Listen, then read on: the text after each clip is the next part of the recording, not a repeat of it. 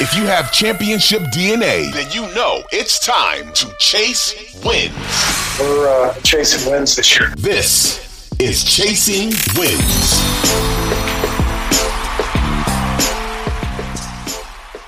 Because of the documentary, he's he's just been talking to anybody and everybody lately. You know, he's been kind of the main character, uh, you know, within the NBA in, terms of this off season and all the noise that's being made. You know, whether it's his uh, the the celebrity golf tournament uh, where he won that one, uh, he puts out this documentary, underrated, and and he's very. A lot of people are throwing a lot of questions at him, so he's providing a lot of a lot of various answers, and he's keeping himself super relevant uh, even though it's the off season, and so uh, it's it's been cool to watch.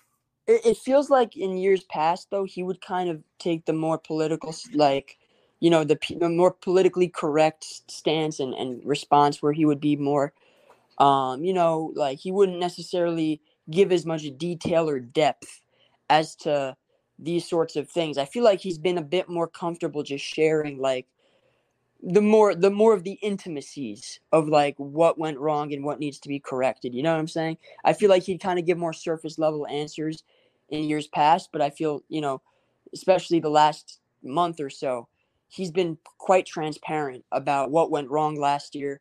Um, and I think, you know, like he even when you hear him talk about the core, right? He doesn't talk about it as if like in an endearing way. Like, yeah, me, Clay, and Draymond, I, you know, I believe in what we can do, and I believe in, you know, what we're able to do. Like he still says those things, but he talks about it, like you said, that word urgency. He talks about the core, like, yeah, there's a timeline to this thing. We need to maximize the core. We need to maximize how many years we have left because, you know, our careers aren't promised. You know, this timeline isn't promised. So, um, his love, his antenna has been up it feels like since the end of last year. Like you could see when after losing to the Lakers, like there was a sense of frustration, disappointment. I think he said, you know, this quote kind of stuck with me in the press conference. He he was like it was like a shock to him, like a shock to the system. Like he he just was in shock that they lost. And like cuz he just put so much into last year, you know. He had the labrum tear, he had that like um very unique lower leg injury um, and you know towards the kind of middle end of the year, and so he was battling through injuries, coming back. Guys were you know um, like Wiggins was in and out of the lineup, comes back to the in the King series. You had Clay and Jordan Poole kind of very hot and cold throughout the year, inconsistent. Uh, our bench was not getting the job done with JaMychal and and a bunch of the, these pieces that just didn't live up to what we needed uh, on a championship team. So it was just such a rough year all around. And I didn't even mention the punch, which kind of started the year off really poorly. Um, so yeah, I mean, I think I, I, just think he's trying to set the standard and set the set the uh, tone out the gate. So everybody has that collective common goal and mindset that um, a championship is is what we're going after. And I think part of it is like you know if he's directing this message towards you know a few players, I think it feels like it's more towards like the Kumingas, the Moody's, and possibly like the CP3s and Clays from that standpoint. Now I'm not saying like it was like a like a shot at them or like he was necessarily like talking directly to them per se, but I'm more so saying that if I were to take this message that that he's been echoing throughout this, you know, these past few weeks, it feels as if they apply to Clay, CP3, Kuminga, Moody best. Because those were the guys like CP3 might want to start, right? So he'd have to put that agenda aside. He may want to, you know, play a certain amount of minutes or have a certain role. But if the common goal and interest is winning, like he's going to have to kind of sacrifice, right? Steph uses that word a lot.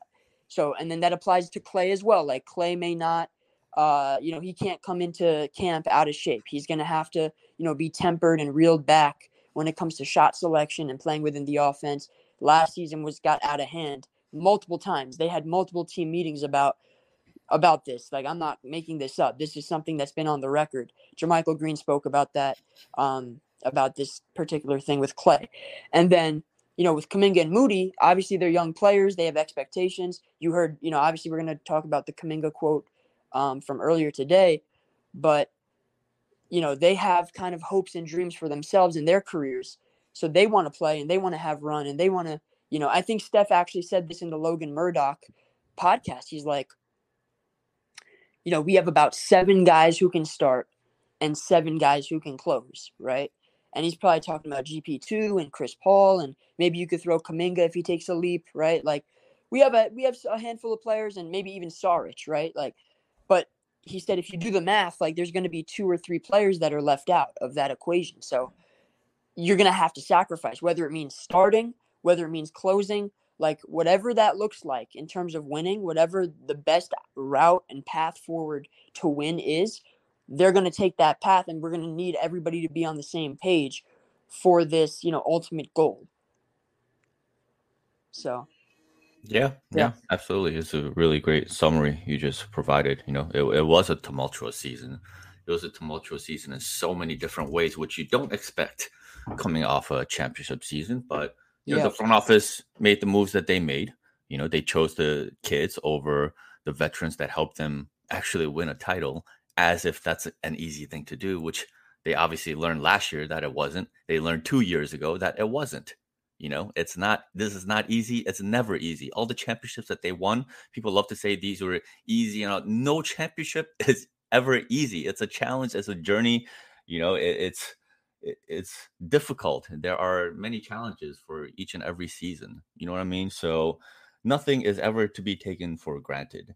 And uh, I feel that the organization collectively has you know kind of gone that route of showing showing more urgency because Bob Myers wasn't doing that so now Mike Dunleavy's in there and he's showing that sense of urgency. I look forward to I, I heard that he recently was on a podcast with uh, Tim Kawakami. I look forward to listening to that. So uh, and it's again it's good to hear Curry take on more of a leadership role and being more vocal and being more blunt and being more honest about what needs to be done because these obvious things that need to be done have not been done to his surprise, I guess. Uh, you know, for us, you know, you could kind of see some of those things develop in real time uh, where it did need to be addressed. It's just that it seems like they never really properly did so, and last year showed. So yes, we're a- absolutely expecting you know different results this time around. We'll see. We'll see how it goes.